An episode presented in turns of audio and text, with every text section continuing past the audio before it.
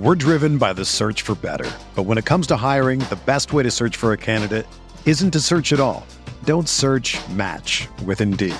Indeed is your matching and hiring platform with over 350 million global monthly visitors, according to Indeed data, and a matching engine that helps you find quality candidates fast.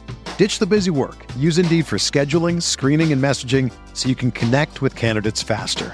Leveraging over 140 million qualifications and preferences every day, Indeed's matching engine is constantly learning from your preferences, so the more you use Indeed, the better it gets. Join more than 3.5 million businesses worldwide that use Indeed to hire great talent fast. And listeners of this show will get a $75 sponsored job credit to get your jobs more visibility at Indeed.com slash BlueWire. Just go to Indeed.com slash BlueWire right now and support our show by saying that you heard about Indeed on this podcast. That's Indeed.com slash BlueWire. Terms and conditions apply. Need to hire? You need Indeed. Sam, listeners, Light Years podcast, do you ever feel like you're always on? What do you do when you need a moment to chill? How do you like to hit the reset button to get ready for what's next? There's only one beer out there that's literally made to chill, and that's Coors Light. The mountains on the bottles and cans even turn blue when your beer is cold. Wow, that's amazing. That way, you always know when it's time to chill. When you need to hit reset, just open up a Coors Light. It's mountain cold refreshment and made to chill. Coors Light is the one I choose when I need to unwind. So when you want to hit reset, reach for the beer that's made to chill. Get Coors Light in the new look, delivered straight to your door with Drizzly or Instacart. Coors Brewing Company, Golden, Colorado. And as always, celebrate.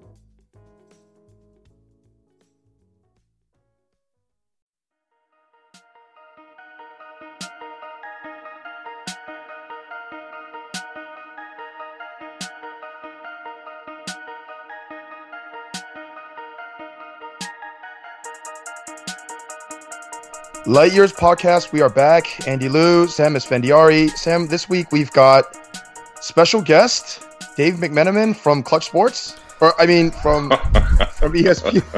I'm just very excited to uh, collaborate with Dave this week.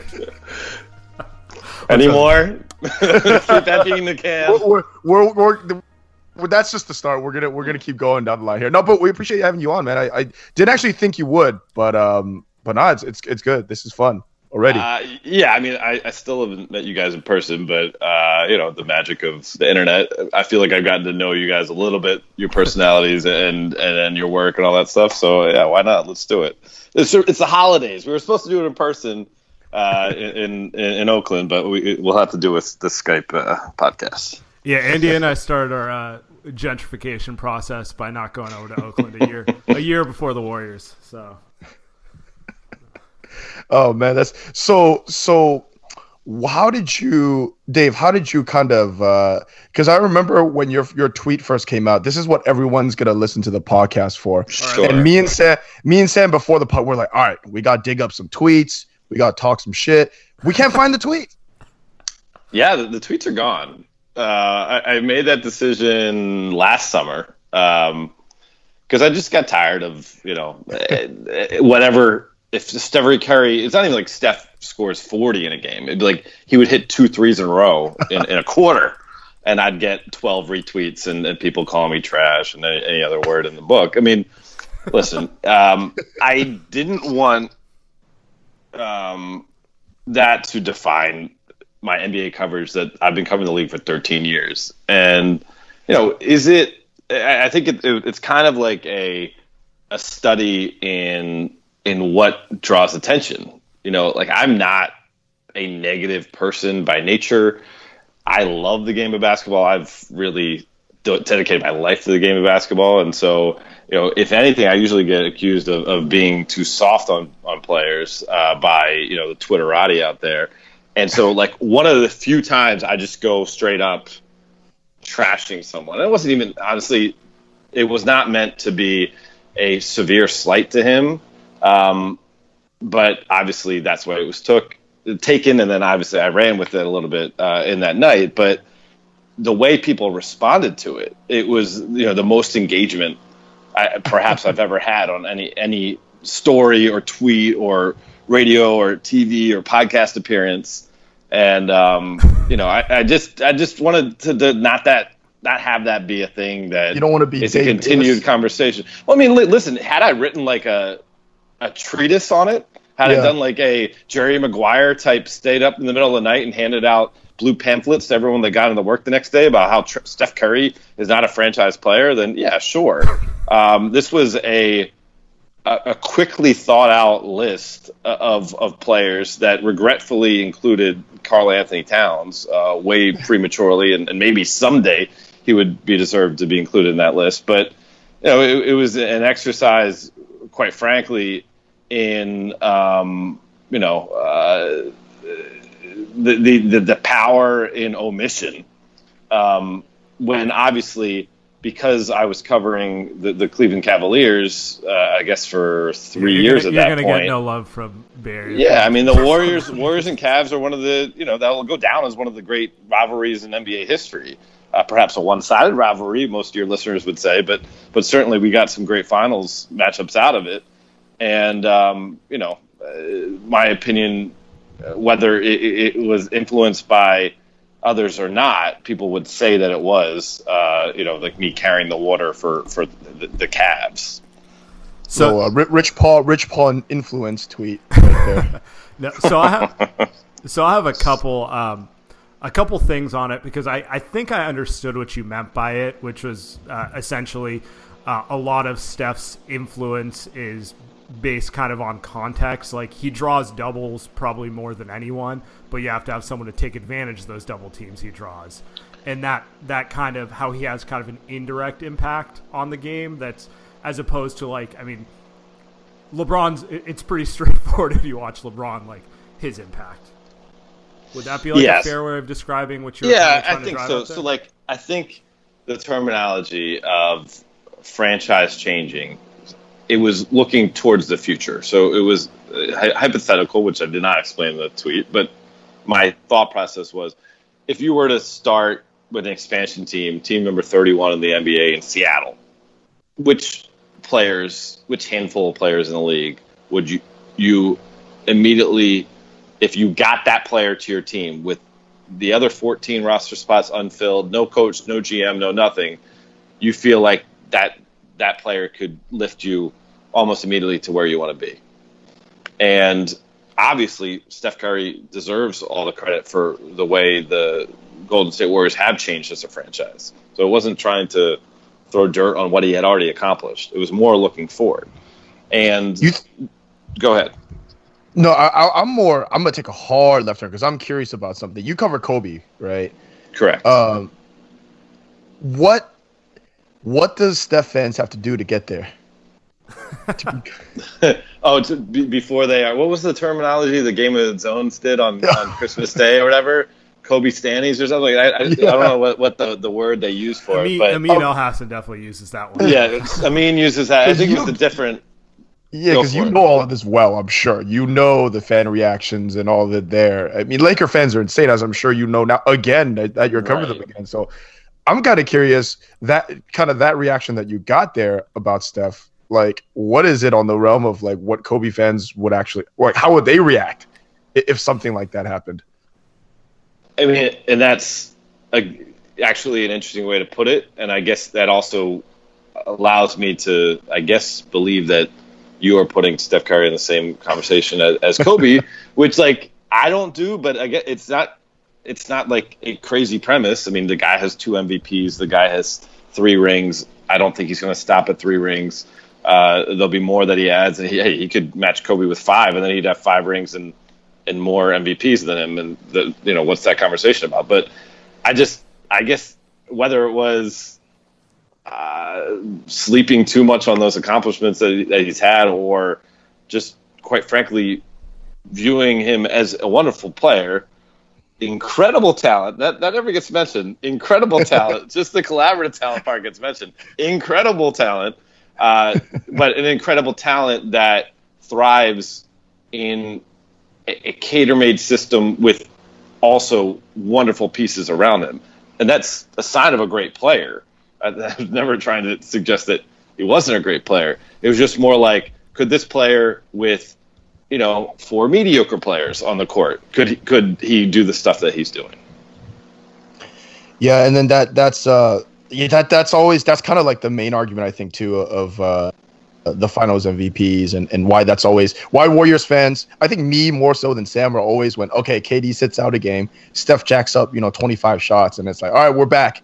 This is this is what we wanted. This is, this is all we've ever needed. We don't care if, if the Warriors win 52. Actually, they might win 52 this year, but we don't care if they win 52 games. Uh, at least Steph is gonna you know average 30 points again. Blah blah blah. But and that's the, uh, the wild thing to me though is like our Warriors fans contributing to the demise or potential demise of this team. We're not demise. I think they'll still. No, that's fascinating awesome question.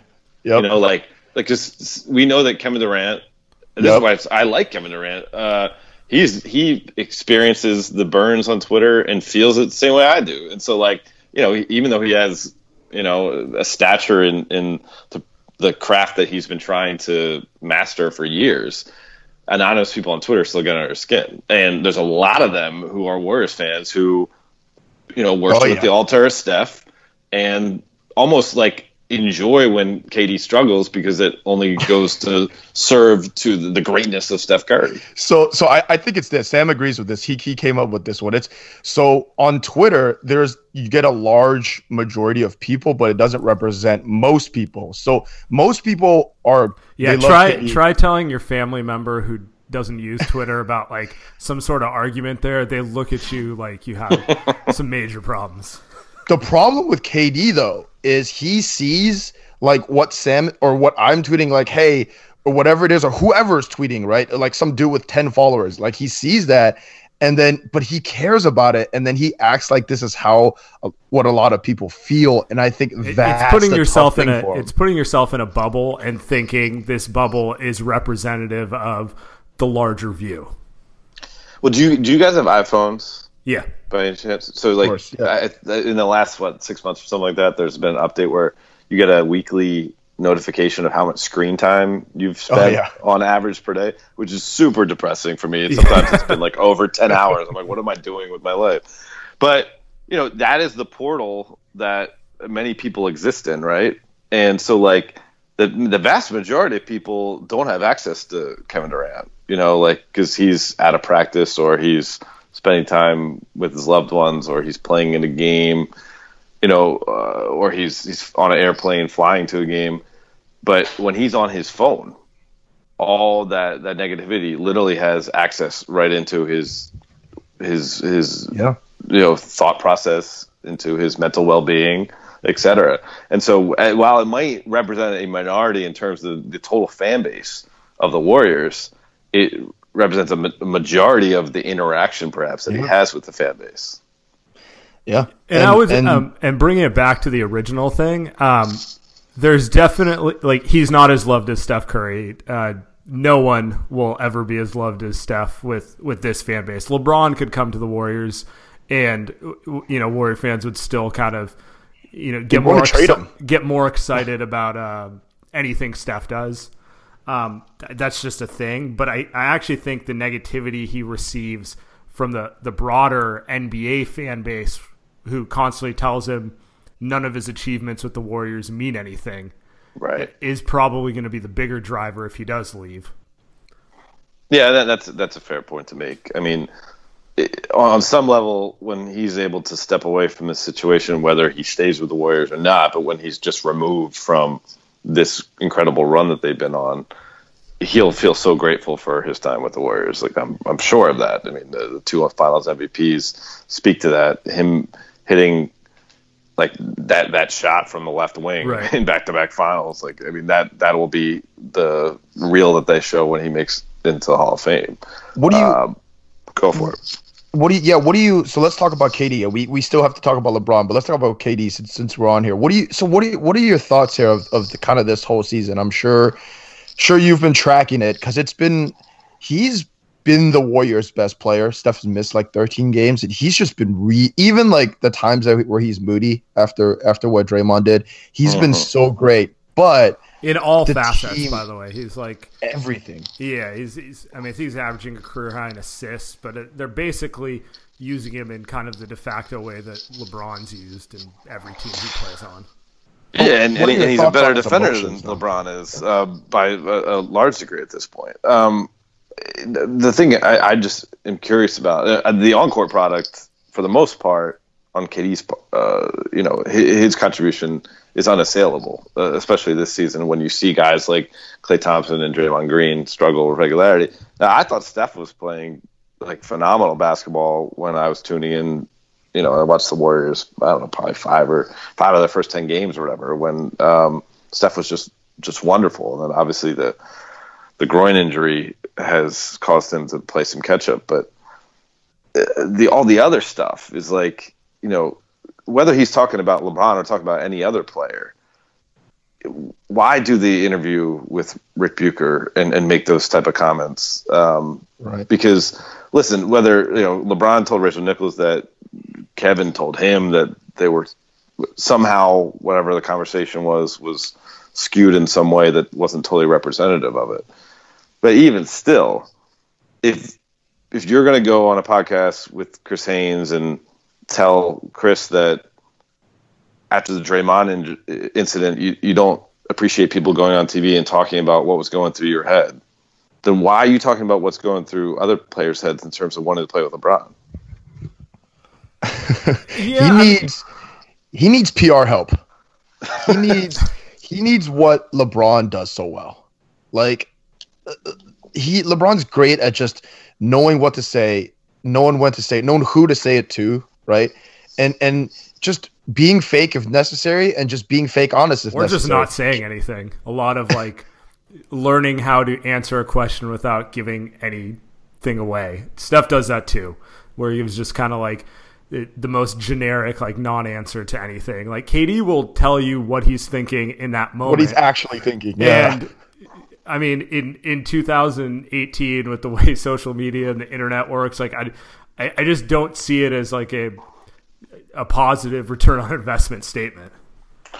Yeah, and uh, of course as someone who like covers the NBA for a living, I appreciate the honesty of it. Like I would never say that, but like he can also realize the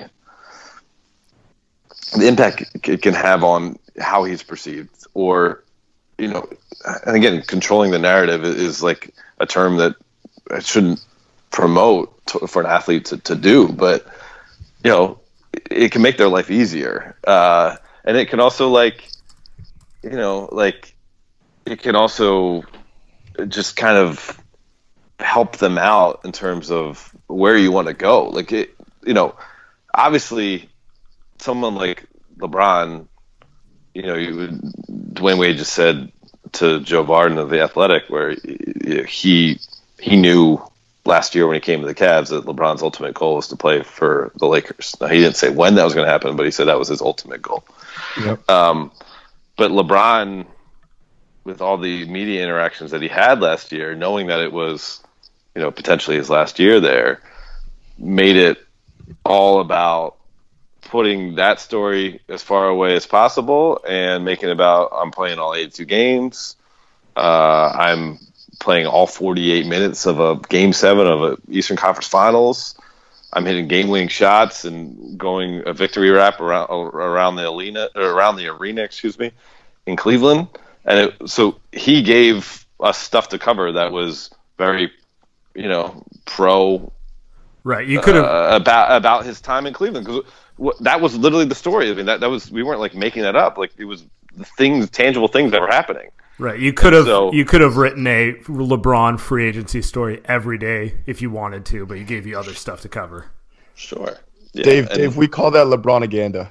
That's how that's how that's how it works over here. We we're curious about the vibe between the two because last year there were pieces. I think was it Windhorst that had written one that about LeBron taking a rest during games, um, and how that's like helping him play all forty eight minutes. And we're just sitting here like, really, like, come on. Yeah, come on. I mean, yeah, LeBron said something along the way along the lines of he saves pocket of pockets of energy, which is another way of saying loafing on defense. But you know, if you say it one way, It, it can get described uh, one man. way. You know, uh, he's. I mean, I, I do think he's a smart man. I also think he's been in the national spotlight. Like uh, he's about to turn 34. Uh, it's been almost two decades, and so he's picked up on a lot. And and it's not necessarily playing the media, but it, it's working with the media, or it's knowing that they're going to write something. I mean, that's what we're employed to do. We're, we're going to cover the NBA on a daily basis for about 10 and a half months a year. Um, and so if you give them something, that will get covered. Like, and it's not like, of course, everything he says, like, I'm just like, okay, I'll go write that. No, but, um, you know, if, if there is, uh, uh, you know, obviously a thought on his end, and, and and he's you know having a conversation with you that he's not having with someone else. Well, you know, uh, there's a lot of people out there that creates an audience that that like to read or hear exclusive information from LeBron James. Um, and guess what? They feel the same way about Kevin Durant. Yeah, Kevin, yeah. Kevin Durant. Kevin Durant could follow that playbook. Um, and he's um, trying. He's trying to in his own way. It's He's got the Chris Haynes podcast and all that. right? puzzling way.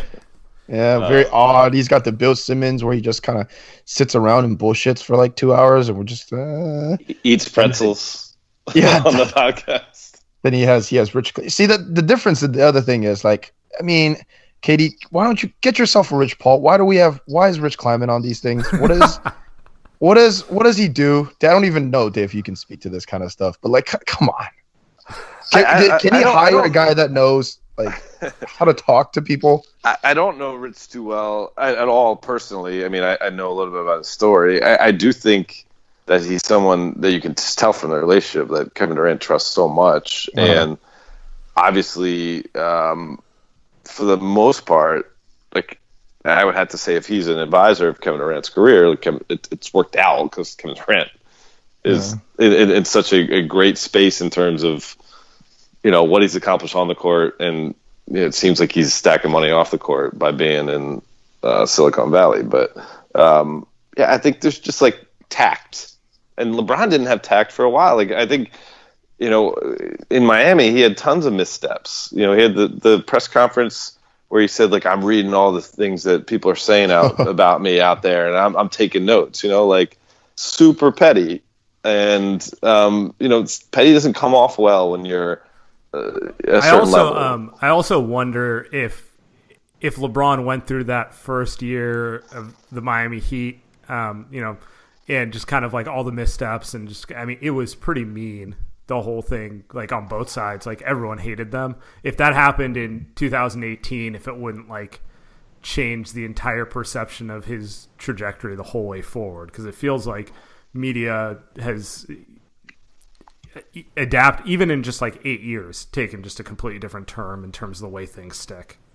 Oh yeah, I mean he could have gone by way of obviously again injuries and all that stuff. Staying on the court and doing things is going to ultimately tell your tale. But he could have been like a golden boy on the level of a Dwight Howard, and you know where Dwight Howard eight years ago versus Dwight Howard today is the perception totally different.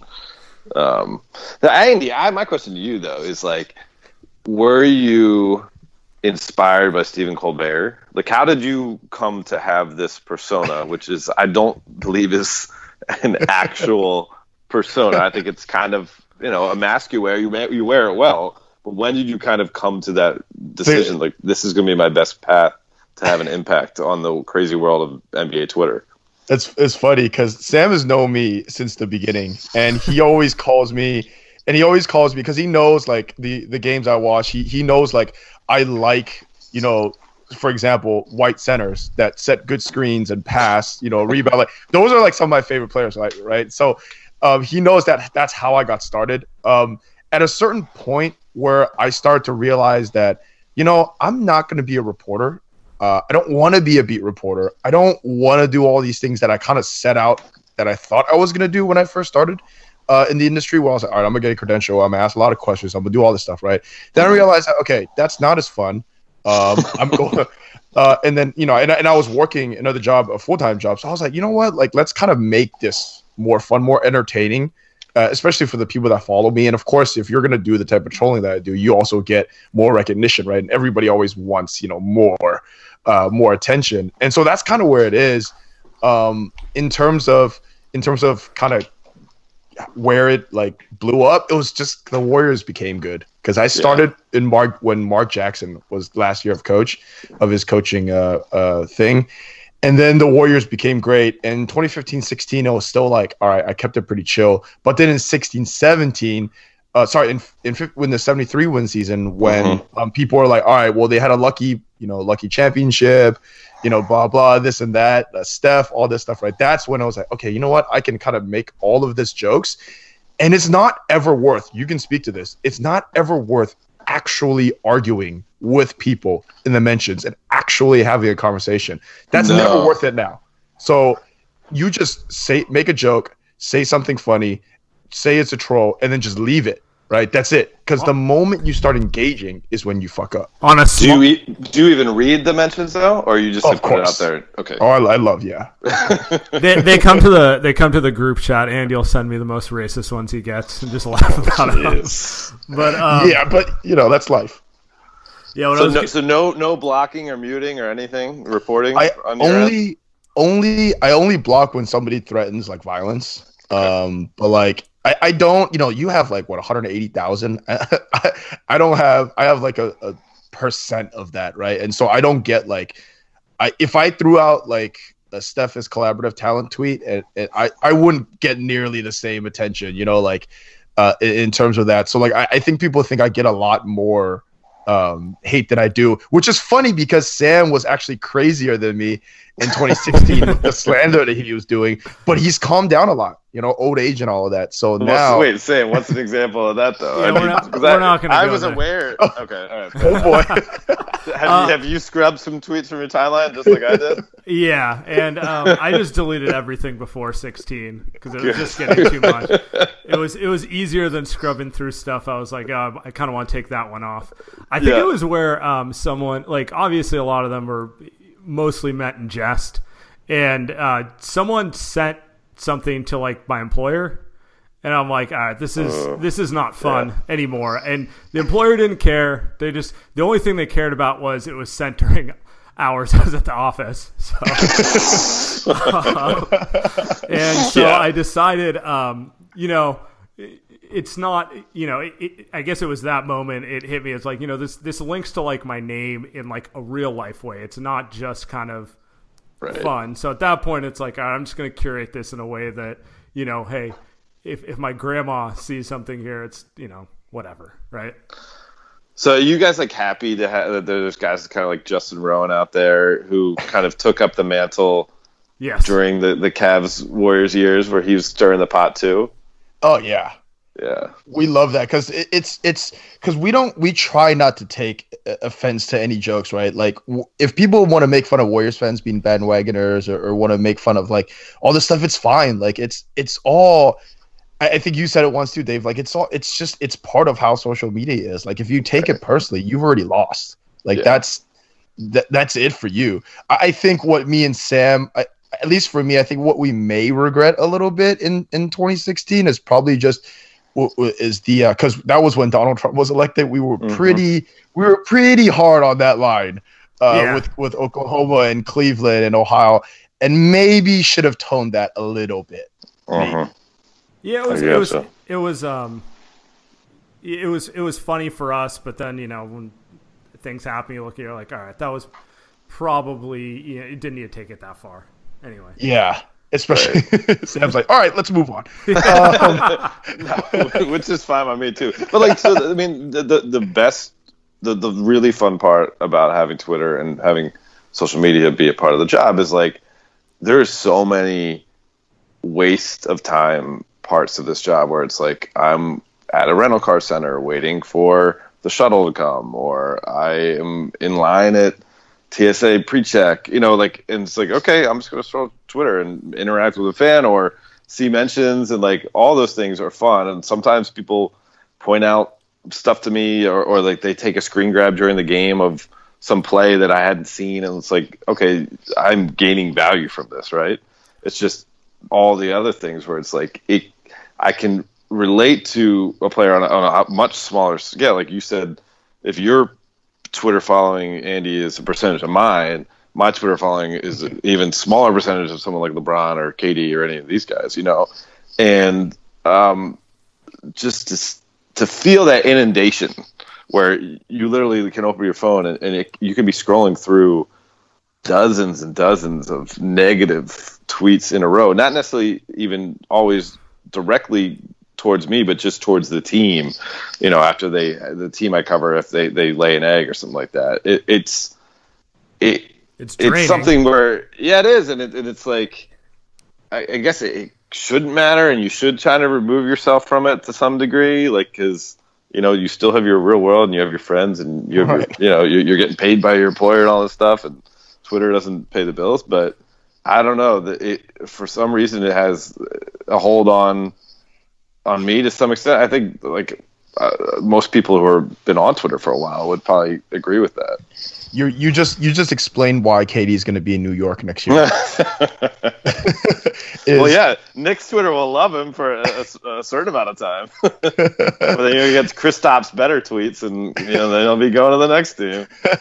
and you thought, and, and, you thought that the Warriors media was, you know, like maybe asking too many questions about, you know, uh, what's going on between you and Draymond. I mean, shh, wait till wait till New York media comes around and starts uh, and, and you go maybe you know 10 for 29 in a game and make a couple moody grim you know expressions that's that's going to be fun. But um, we we want to talk about the um, Cleveland LeBron. Mm-hmm. We want to talk about the Laker LeBron, and we want to talk about like the differences um, in terms of just like the vibe, I guess, um, of the team itself.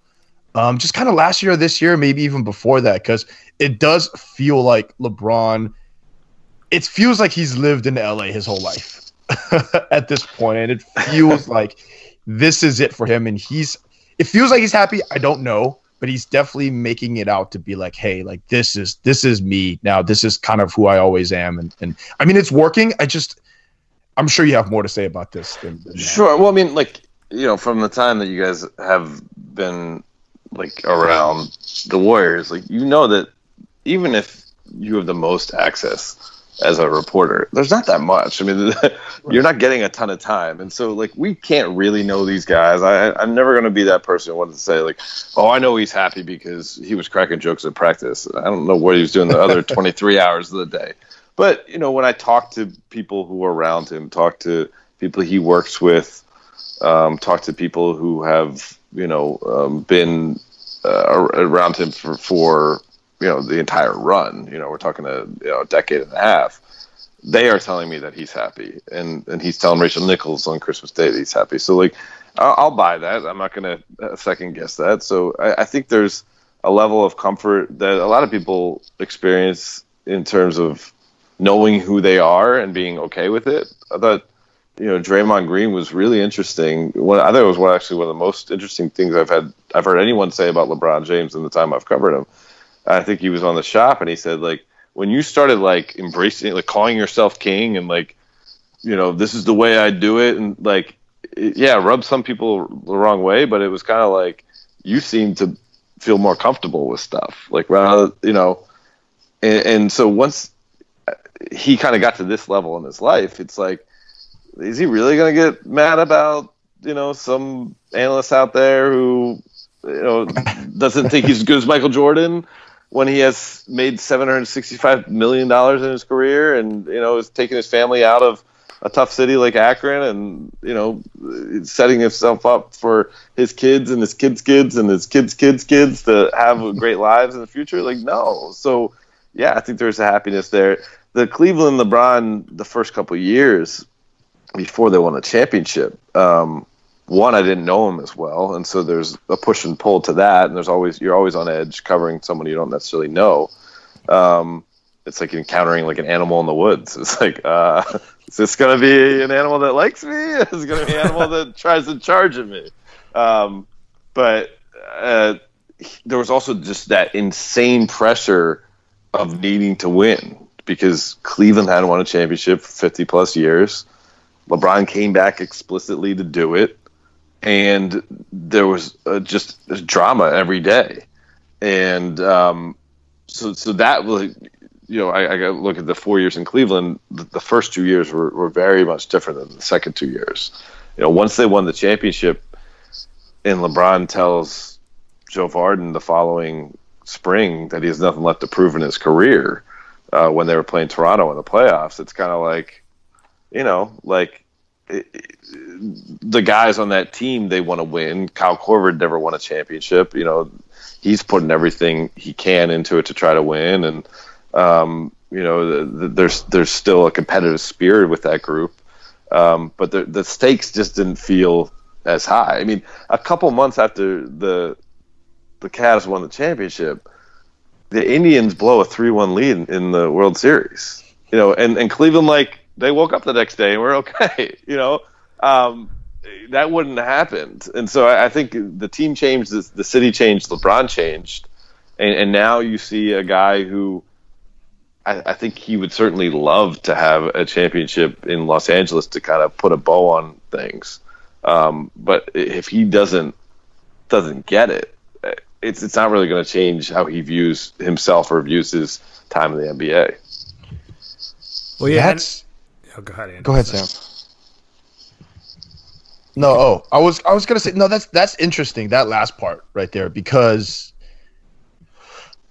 will will it not change how he feels himself in the NBA? Because that that would be three titles, right? That's one in Cleveland, you know, two in Miami, and kind of nothing since then.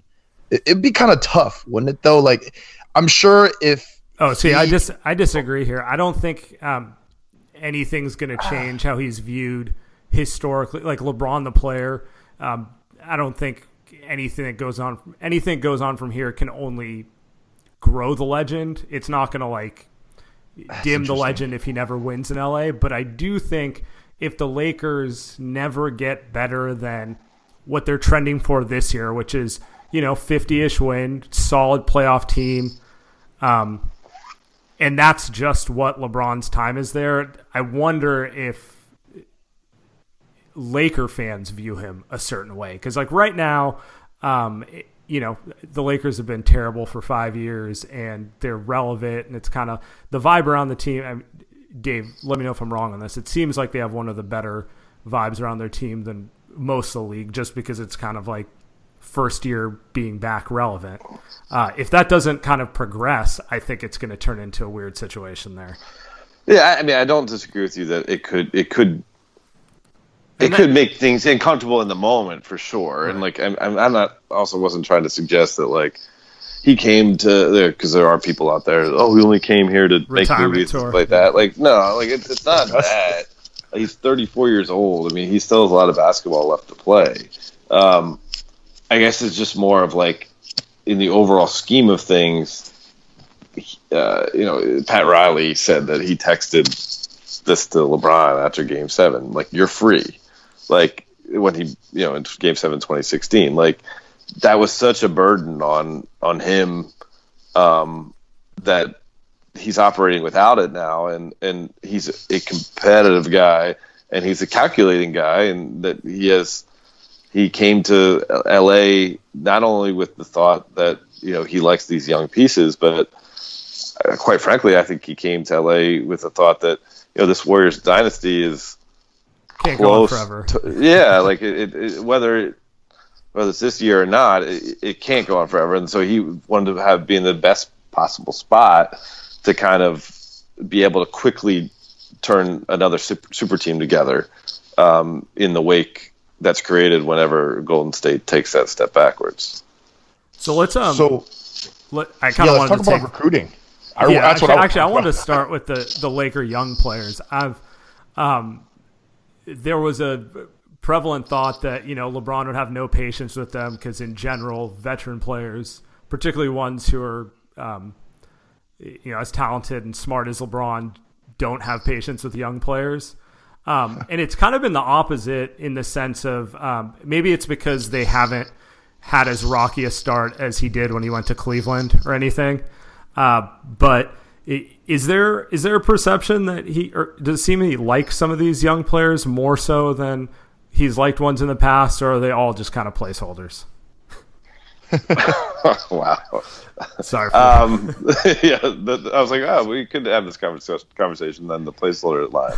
Um, li- listen, I mean, again, this is just getting back. To, it's not a cop out line, but I only see so much between the interactions he has with these guys. But what I see is a locker room that gets along with one another, and you know, see guys comment on what guys are wearing. And I see LeBron doing things like when he leaves the locker room at the end of the night and they're home in LA, like, you know, saying goodbye, like checking out with these guys and, you know, dapping them up or, or saying, oh, we getting dinner later and stuff like that. Like, I think that's a sign of a, a healthy team. Um, but they are coworkers, like, you know, like, right.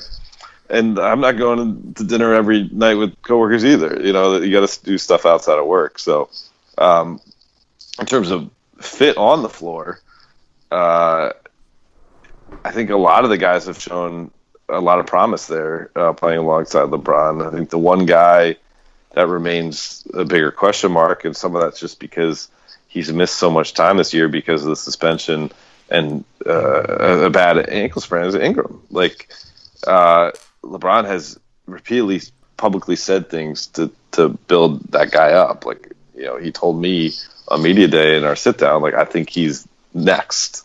Like you know, he's the next next thing in this league. Um, he he also said earlier in training camp that he thought he could be like one of the best defensive players in the league, like things like that. He's building up his confidence. Um, I haven't seen a, a, great fit with them yet, but I've also seen like some sequences where, you know, LeBron is activated on one wing defensively, Ingram's activated on the other, and then they get one of them gets ends up getting a deflection or gets the ball, and then those two on a two on one or three on two fast break, that's pretty devastating. And so I think there is a potential role there. Um, what a well, I mean, I guess he did trade Wiggins before Kevin Love, so he can he get he has Wiggins again. He has him again. Someone someone tweeted me that yes or today actually. They're like, I wrote this thing like nine that's, things that's so you might no, not you might not you might not know about um, nine things you might not know about LeBron his 34th birthday you know whatever like trying to figure out some stuff that has not been widely covered. And someone's like well why don't you write about how he traded Andrew Wiggins? Because he tried to get Andrew Wiggins to sign with Nike and then he wouldn't do it. Like okay guess what? He traded for a guy one he didn't trade a guy for a guy the Cavs traded for a guy that he had pre-existing relationship with and they won a gold medal together, and then they won a championship together. So, and now, he, you know, anyway, uh, I digress. But no, listen, all the guys in that locker room, they know what's at stake. Uh, they knew it was at stake last year uh, because they saw what happened with Julius Randle.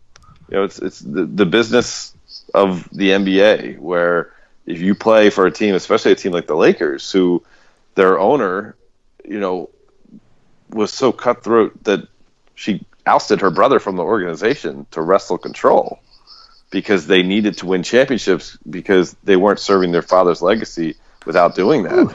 Um, that's the only thing that matters. And so, if these players don't make a leap of enough forward as, as a group, showing that they can win with LeBron, there, there will be changes that are made, and they all know that. How come? So, how come? Tell us why players don't like playing with LeBron. Sam, what, what do you got? What's your question? Because uh, we got, I mean, he obviously wants Dame and uh, and uh, Kawhi, and it apparently Kawhi doesn't want to play there, right? I'm just, I'm literally just going off of what what people write, and then uh, you know, KD doesn't seem like he's going to be there. Um, you know, so my, so it seems like the KD one because it he because he talks out of both sides on it that uh, no matter what he does with regards to that, he's going to upset someone. yeah, I mean the KD one's interesting to me. Like I don't know too many players that take an off day during the regular season to spend a full day shooting commercial like they right. like Kevin and LeBron did last year on a snowy day in Cleveland with Uber and Cari Champion. Like that's not that's not like a normal occurrence. Um, so that's I mean, I'm not saying that that means anything that's right. definitely going to happen, but you know, I also not going to say it's definitely not going to happen. Um, and then beyond that, like you look at all the other players that are out there. Like you know, the, the Lakers have will have a, a slot for one max player, and all they need is one.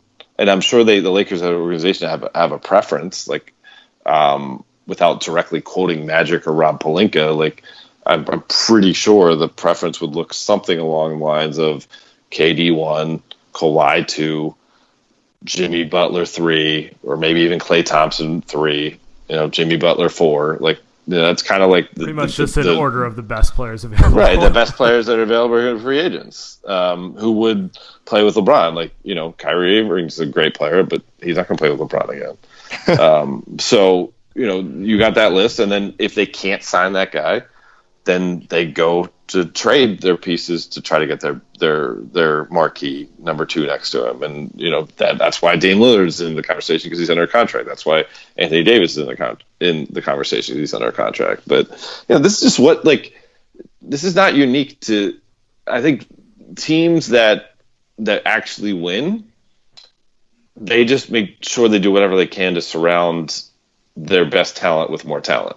And so whether that be lucking into a, a, a salary cap spike that I knew you were going to say that. By, caused by a new TV contract that that perpetuated the Golden State Warriors being one of the greatest teams of all time, or whether that um, being a team that drafts really well. I mean, that's you know obviously that always gets more credit. With what San Antonio did, you know, they tanked to get Tim Duncan, and then they drafted really well, and they didn't need to, you know, trade for or sign their other stars. They got Manu Ginobili and Tim uh, Tony Parker to do it. But like other teams draft really well, and you know, guess what? They don't win a championship like the Thunder.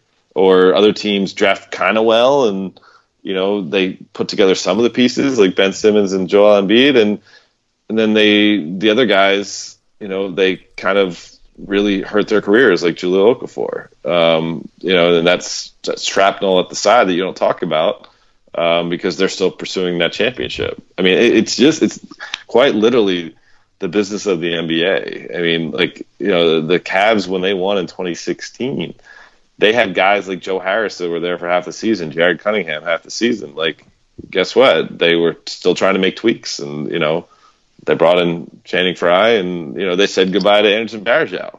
Yeah, you know, it was like a long oh, time. Oh God, don't speak, don't speak about Andy.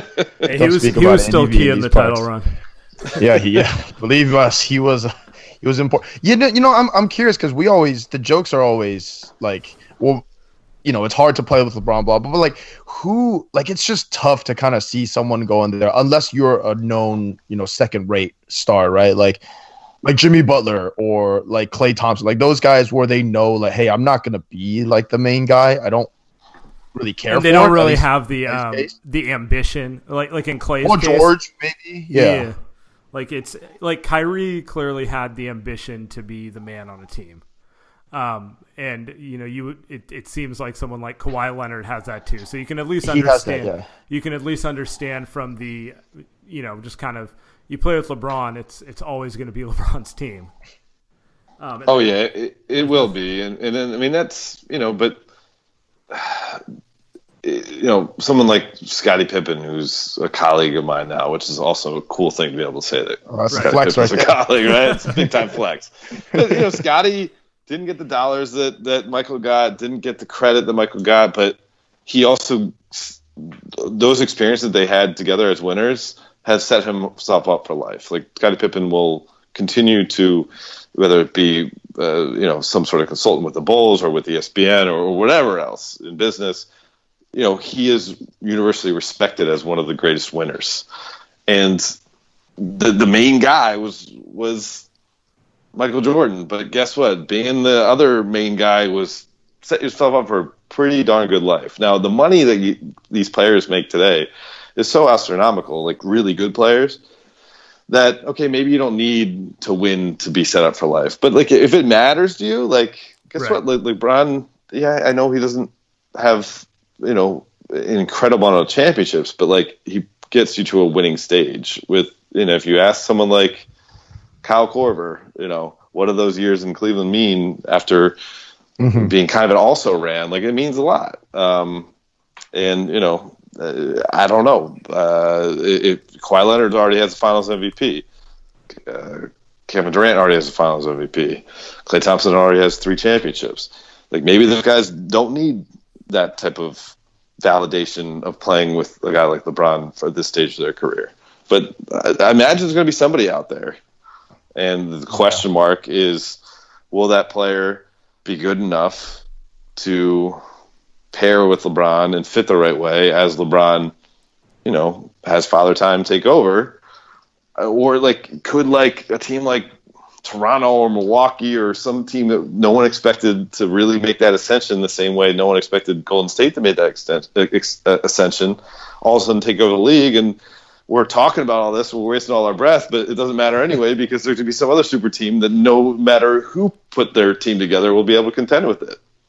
That's uh, that's the other thing. Father time though is, is big because I, I, was just thinking like looking down the line. Anthony Davis, he might not get traded, whatever, would be a free agent. But then we're talking about LeBron at 35, 36, and now, now we're kind of hitting that stage where it's like, man, no matter you know, no matter what you do, no matter what you put in your body, there's only so much you can do here before it kind of you can lock yourself in the gym as long as you want. You can't, you can't fight. oh, right, that's what I mean. Right.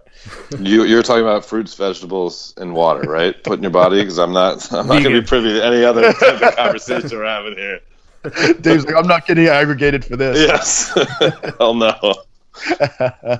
um, yeah, it's it's tough. I mean, it, it's kind of um, it, it, for for the purpose of this season, I do think that it's the Lakers and the Warriors, the top two teams, and I, I don't. It's especially in the postseason, especially when it's a seven game series and you got to see LeBron.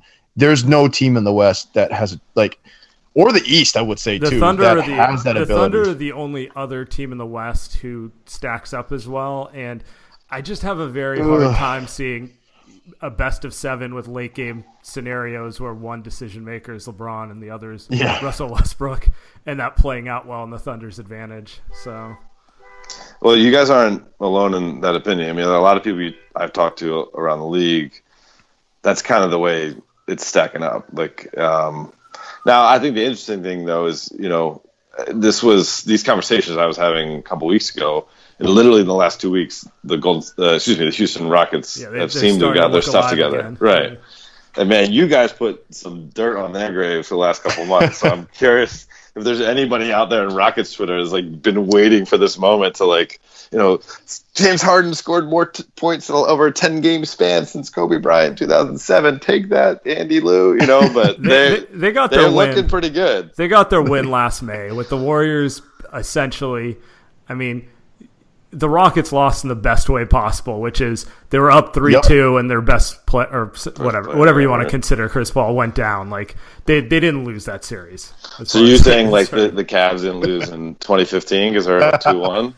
That that is how they were missing Kevin and that's, Kyrie. That's how they feel. Yep. I'm just yeah. saying that's how that's how you feel in that moment. I mean, I kind of think Chris Paul's hamstrings a ticking time bomb at all times, but right. whatever. Um, and and he's washed. So that's the other thing. Like even even if he right, like even if he comes back, even if the Rockets make it again, like I mean, come on, are we really rely like Harden's great, but then we've seen Harden in the postseason. People love to roast like, oh, Steph's not as good as he is in the regular season. Have we seen James Harden play? Like, have we seen him? Have we seen him go one on one against Kevon Looney? Like, I don't even know who Kevon Looney is. My favorite, and, my favorite stat of the last playoffs was he had over forty in game one of every series and then proceeded to shoot like under 40% for the remainder. It was just kind of, it was just kind of like I mean when you run the same thing back and forth against a good team, they're going to inevitably just force you know force your hand. but, fouls, yeah, fouls are called a little bit tighter, or I guess a little bit less Loose. tight. I guess in, in, the yeah looser in in the, uh, the postseason. That was uh, that was perhaps the best part when Harden didn't get the couple calls in Game Seven where he was flopping into those threes, and then it was all like, oh, the Warriors did this with the rest, blah blah. And then they went on and missed 27 threes in a row, which I you know is that I didn't even know that was mathematically possible, but you know I guess they, they just made one or two. It would have been, it would have been no, close. I mean, it was, it was, yeah, I mean, guys who hit them all year. PJ Tucker missing open huh? shots, and yeah, it's Harden. Ariza, yeah, was... Ariza, who apparently was the team's MVP, considering how they started this year. I, I, think he was 0 for 11 or 0 for 12 in Game Seven. So, yeah. what I wonder what Trevor Ariza is thinking now with the uh, not only I mean he obviously got his bag from Phoenix, but he gets traded to Washington, and now John Wall is going to go under undergo season-ending surgery. Just, can so, he get can he get bought out again? I mean, sorry, I, think he, got, he, can just get traded. Yeah, I think he can just get traded, so he could end up somewhere else. Got to be a Laker. He's got he's definitely a LeBron vet like guy. Like he's he's the quintessential like just stand in the corner, play some defense, do some goon shit, right? Like knock stuff. Or like that's like that's the like that's the most LeBron role player type of guy. Like you can just see it. Like I don't even know how he's not a Laker right now. Just it yeah, LeBron LeBron do everything, and I'll just I'll just make all the dirty work plays. Well, I do think he he would help out the Lakers so much. Uh, a lot. Do you think there's anything that the Warriors need to do to short? I mean, obviously, Demarcus Cousins theoretically would be that that big piece. Uh, but do you think there's anything else? Damn, Sam, we didn't even talk Warriors. I was gonna, we're, we're in. The Draymond the Draymond thing is the most interesting because um, at some point Klay's going to snap out of this. This is like the longest shooting shooting slump I've ever seen from him, but nothing he's doing is like it's not like his shot has changed, like he changed his form or something like that. It's just a really weird cold spell, but Draymond's the the interesting one because, like, I mean, Christmas Day was a perfect example. The the Lakers' defense on him was pretty disrespectful. Like, just not even bought. They treated him like he was Tony Allen. Um, and if teams are going to do that the rest of the way, uh, it'll be interesting to see because you know there's. I guess he can just keep shooting, but how many does he need to hit to make that actually hurt the defense? You know, hitting three out of nine I mean, that's still nine possessions where Steph and KD didn't shoot the ball. Right. And I mean, it was not only that, but like, they were, you know, sagging off Draymond and stuff like that, trying to limit the touches of Klay, KD, and Steph. And yeah, I mean, then even if the ball's out of the hands of Draymond, like Alfonzo McKinnie getting more shots, or like, I mean, I'm not saying that this is something Steve Kerr can't figure out because I think he's as good a coach there is in the league, but it they got to. It's something they're going to have to work with because I think more teams. It's copycat league. You saw Portland do it uh, a couple days later and sag off Draymond again. Yeah, the league the league is is catching up, if not you know, kind of caught. I think the Warriors' biggest advantage isn't schematic, right? They had large they had large schematic advantages the last couple years, um, especially before KD got here. Um, now now it's almost like they're winning on talent. Like they're gonna win this title this year, and it's gonna be on talent, unless there's some, unless they like, unless Steve Kerr changes his offense, right, and he does what everyone wants him to do, which is essentially just run pick and roll every single possession, right? Which mm-hmm. none of us think he's like he's not gonna. And and that's and that's what makes the regular season really annoying because there's no incentive for him to. Right wholesale change his scheme for a you know December 29th game against the Blazers tonight. Well, that's why it's really interesting actually to me. Like the Lakers did do that, right? And I'm so used to just covering these two regular season games, Cavs, Warriors, to the point, and they mattered so much to the point where like there was that rumor one year that the Cavs were just going to rest their guys because they're at the end of a road trip, and it's mm-hmm. like, well, we don't want we don't want to show anything. that, yeah, show anything, right? Well, Lakers got to play the Warriors four times and so they break out this, you know, kind of radical defensive approach in their first game. Well, they got three more regular season games this year. And do they, they do it again? They hide it? Like it, it's it's an interesting strategy. No, that it, and Steve Steve waits till the last second. Sam gets annoyed at this every day, but he waits until the last possible second to make any type of adjustment, and then he'll wait another one after that he won't do anything unless the team is is literally down three two in a series, right? Um, so like I think even I don't I think the Warriors I don't think they're gonna do anything. That's the most frustrating part until April, right? Like they're not gonna do anything markedly different, and so we're kind of stuck watching this this offense, and it's kind of been that way for it's just not for the past week, right? This is not something that the Lakers threw out and oh my god, the Warriors like like obviously it got it more like, attention is, because it was on Christmas Day, but it it'd been a thing that had been it's going. It's been on. a while, yeah. right? But it, it's so difficult though because one because of the way the schedule has changed, so there's less back to backs. It also means there's less practice time, so teams don't practice a lot. He knows that if he overreacts to what's going on on the court, like they could easily tune him out and be like, "We've won three championships, dude. Like, chill out." And so it's a tough spot for for someone like Steve Kerr. I mean, the like some people And I around the think he league tried that laughed at it last- last year. Right, like when he like handed over the when they played Phoenix, right? He Yeah. handed over Yeah, the medals to the yeah. team. Like that's kind of radical and it's kind of wild, but like it to me, it was like saying it, that I I recognize that this kind of sucks for all of us. like it's not necessarily fun. Like a dynasty is fun when you're out of it, and it, dynasty is fun when During you actually win and during the playoffs. But all the other times, it's it's kind of the worst because you are, you know, if you guys play pickup, like I don't know if you ever go and there's just one guy playing super hard defense, Right. And kind of everyone else is just kind of like That's Andy. playing like a fun game.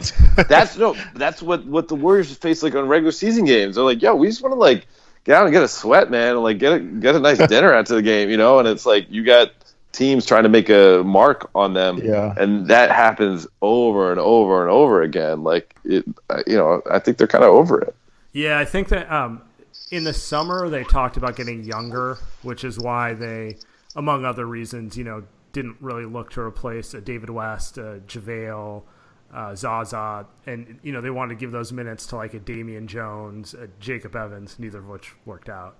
But um, you know, just because they thought maybe that would kind of re- just give more energy, right? Because um, KD and Steph and those guys are kind of they know they're only measured on on the playoffs.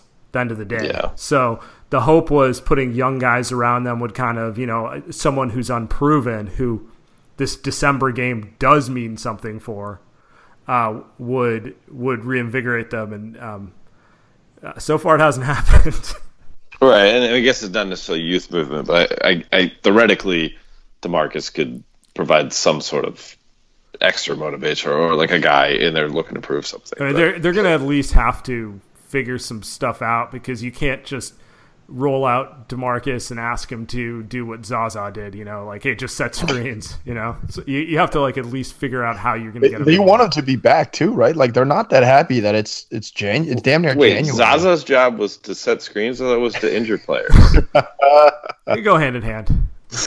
okay, Dave, Dave, Dave I picked it up after an hour. I picked up. Yeah, like, I was just know, gonna say that that you're you're getting it now, huh? That's yeah, uh, yeah. fire off some tweets. But um, yeah, I mean, yeah. Uh, so so what do you think? We're, we're gonna get you out of here. I guess last question. What do you think? What do you think about KD? Where he's going? Prediction, right? And then and then what do you think about the Warriors? Are, are they winning? Are they again this three peat like Kobe and Shaq, like MJ? Is is that what's gonna happen?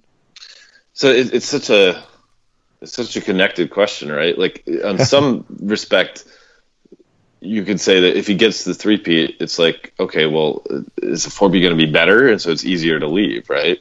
But mm-hmm. I- I- also, like, who walks away from a championship team when they're still in their prime? Michael Jordan. And well, good one. Did he walk away? uh, yeah, uh, maybe but- the maybe the thirty for thirty will let us know what really happened. uh, anyone listening to the podcast could listen, to, uh, can tune into the Thirty for Thirty on ESPN Plus in, in the springtime. Uh, but uh, I, I do think they're going to win, but I also think KD's going to lose, which is kind of like, excuse me, KD's going to leave, which is kind of counterintuitive. Uh, you would think if they win, he would stay, but it just seems like he's going to leave, The and, only it- um, and I think they're going to win. the only counter I have to that, and I want to get your thoughts on this, and then you know we're done, and we've gone way longer. Um, it the weirdest thing KD does because I'm of the thought that he's probably leaving too. Like he just doesn't seem fulfilled. Um, but he does everything with the new arena that's opening next year. Like the only player. And he does all these events at Chase Center and markets like every let me put it this way. Every other Warriors player is spending this year doing like a thank you to Oakland PR Right. tour.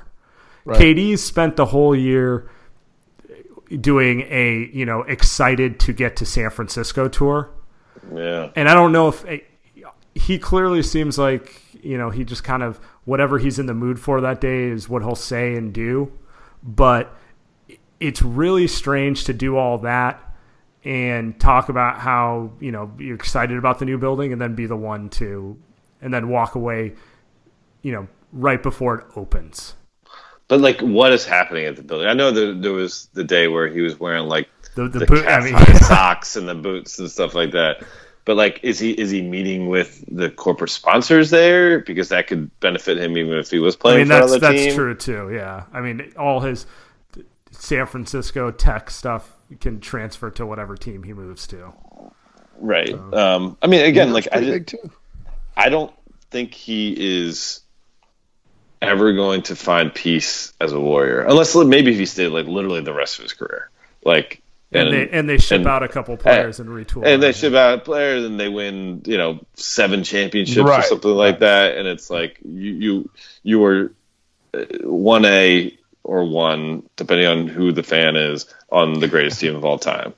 I mean, he would obviously have peace at that point, but you know, to have the patience to do that, and also, you know, listen, if Steve Kerr, who I find to be one of the, the more intelligent and likable people I deal with in the NBA, when he says we're the most scrutinized team of all time, if with his rational thought process is saying that, then what are the less rational people saying? Like they they probably feel like it's even a, bigger deal than what they go through on a daily basis playing for the Warriors in terms of the negative experience of the scrutiny. Well, I- so I feel like Steve made that comment to make Kevin feel better. That that seemed like one of those media comments aimed at one player, um, because I don't know how anyone. Could Steve say, reading the tweets. I don't, I don't know how anyone could say that um, the Warriors are you know more scrutinized than let's just say the 2010-11 Heat. Steve had an accidental tweet, didn't he, a couple years He did, ago? yeah. He uh, Yeah. he's not a fan of Harden's uh, That's what it was. That's what it was. travel. uh, Steve Kerr's wife loves to uh, loves to mention Sam and, and let him know of the of the slander that Sam's gives is all trash. So that's always fun. You know, Oh wow. Okay. That is that is Twitter. That is Twitter. So so Dave, we are gonna let you out of here. You and for the aggregators, KD is leaving. The Warriors are winning the title. Um, man, Did say those appreciate two things. Yeah, that's right. I appreciate Thank you you, coming on, man.